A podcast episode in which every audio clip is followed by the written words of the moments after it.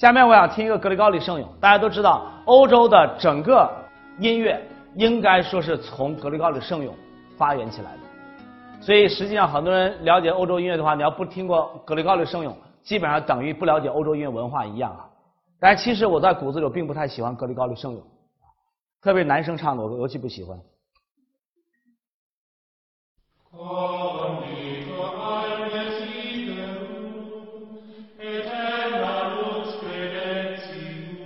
到现在倒不太希望大家说话，因为这么纯净的音乐在我们这个时代实际上听的很少。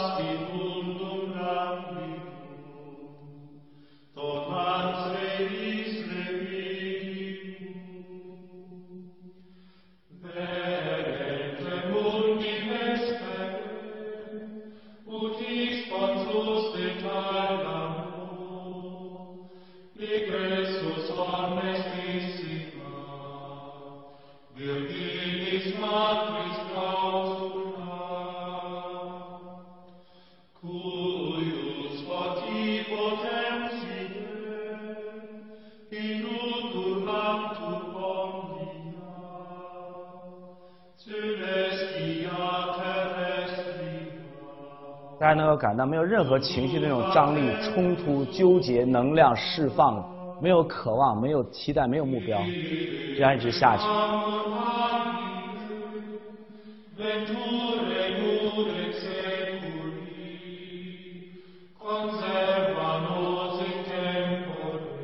我前段时间在这个视觉杂志上看到照片，那照片拍一个修士的生活。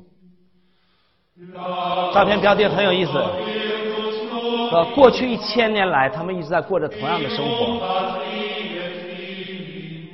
一千年不变。其实我觉得人类所有的欲望，所有的文明应该说都在欲望的支撑下创造出来的，但人类的很多问题也在欲望的支撑下产生出来的。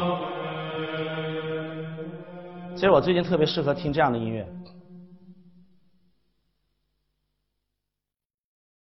好听吗？我最近特别内心有点焦急、挣扎，目标太多，想干的事情太多，工作节奏太快，以至于我爱跟我说，他说他一直心提到这儿跟我过日子，你知道吧？多可怜啊！所以我也非常想沉浸一下自己。今天听到这个声音，我突然觉得，也许这段时间我应该听这样的音乐。所以其实我觉得这个世界一是丰富多彩的，但是我觉得从总体来讲，我们的生活应该是平衡的。我受不了没有变化的生活，所以千万不要给我推销什么宗教上的那种生活态度，我受不了。我有一个观点叫消费生命，长眼睛就要看最好看的，长耳朵就要听最好听的，长嘴巴就要吃最好吃的，长腿就要去最好的地方，消费生命，这是我的价值观。但是呢，这种人容易由于目标太多产生焦急啊挣扎，容易产生焦虑感。所以呢，周老师呢。需要不断的过另外的生活，这样的生活很丰富啊。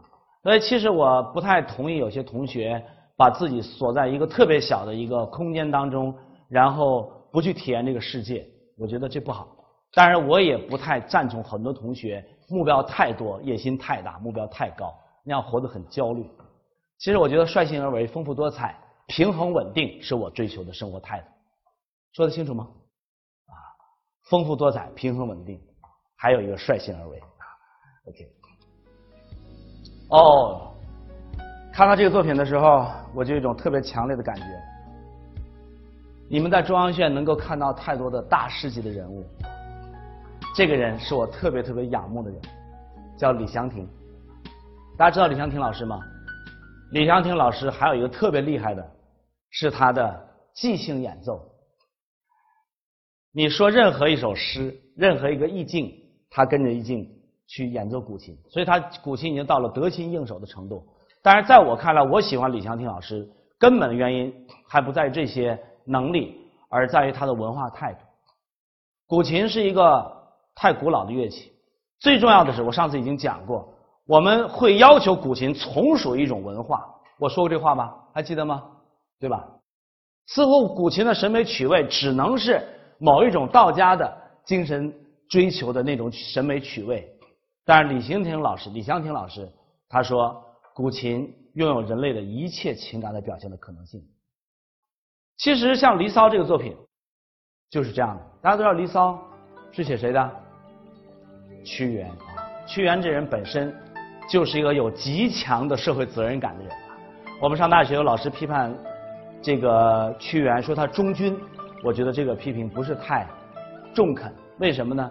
因为那个时代军国是很难分清的，他对人民的责任和对君主的忠诚实际上很难分开。所以我觉得屈原在我心目当中是一个彻头彻尾的一个正面的形象、正能量的一个人物啊。但是屈原确实是由于社会责任感太强，以至于忽略了自己的生命的价值。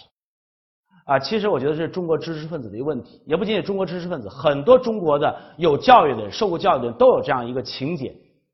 这个情节其实在我现在看来，我是不能认可的，就是把很多价值取向凌驾于生命的价值之上，比如说把功名凌驾于生命价值之上。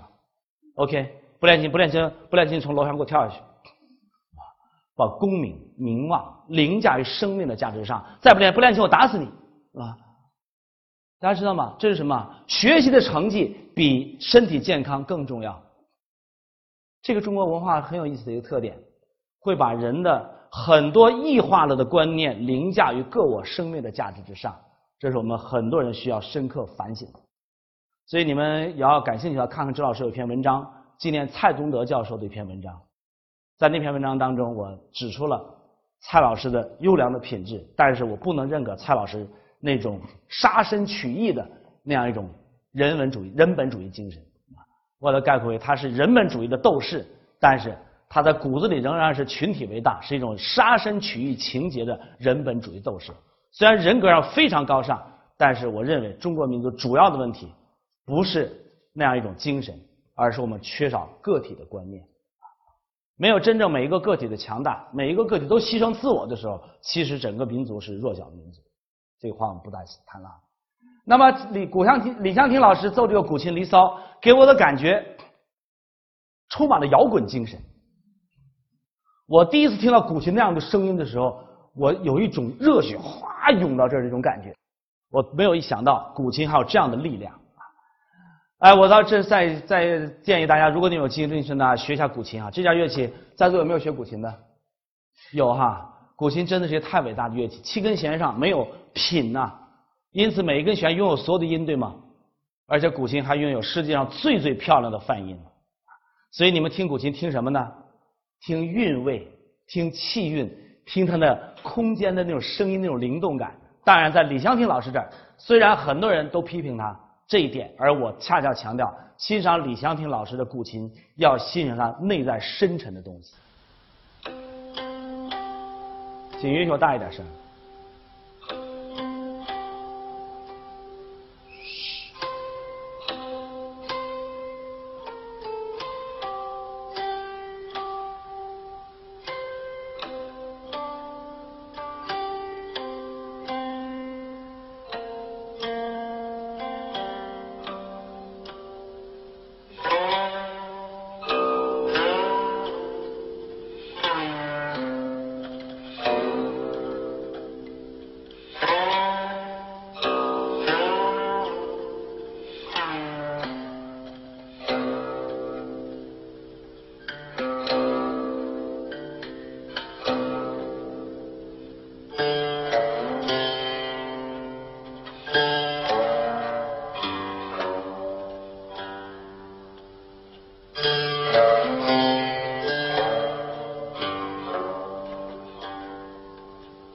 有消杀之气。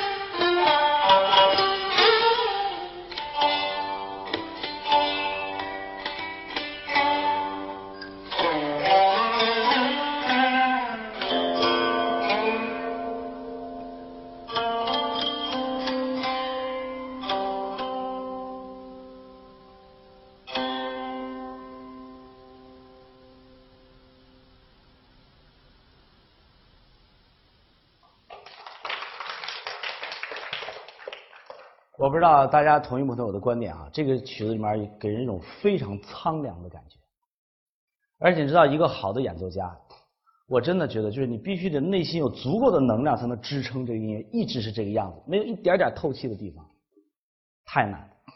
古琴这样乐器，我觉得大家研究的真的是非常不够。我们都要研究文化，其实我觉得从形态角度来讲，大家有没有发现古琴的肢体非常的复杂？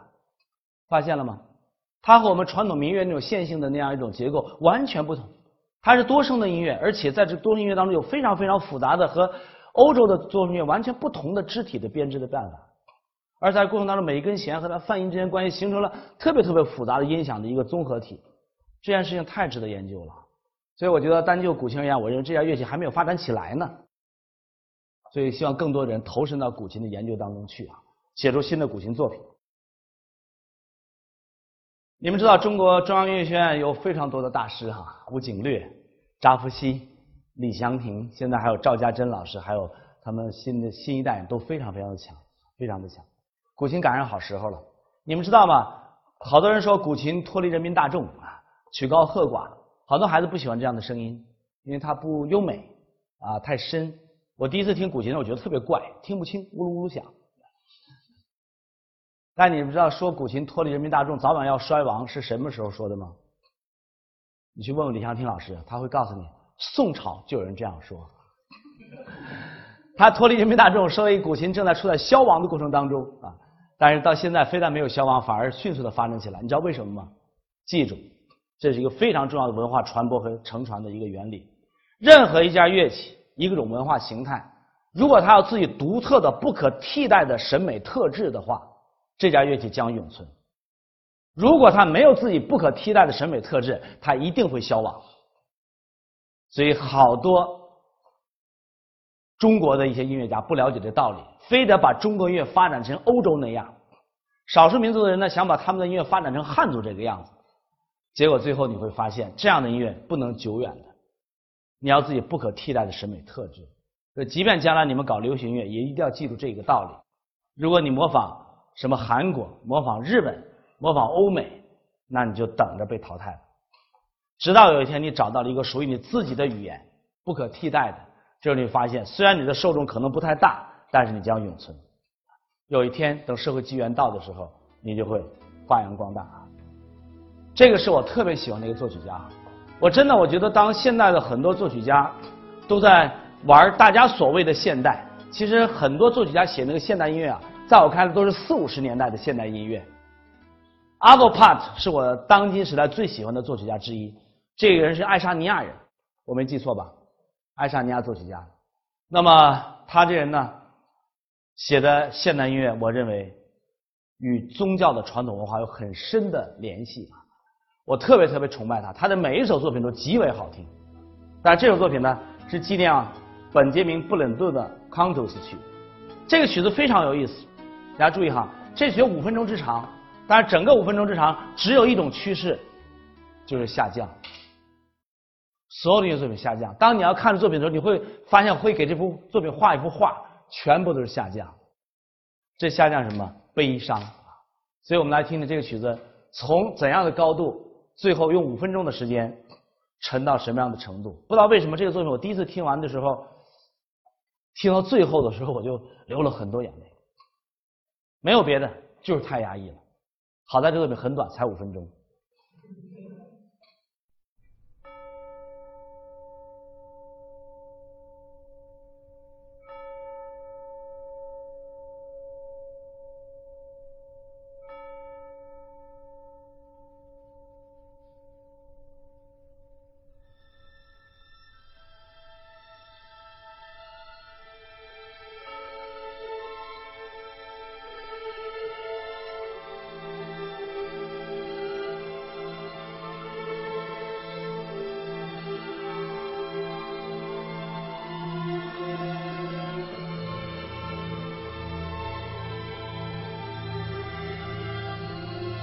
请把你们耳朵分成一百瓣来听每一件乐器。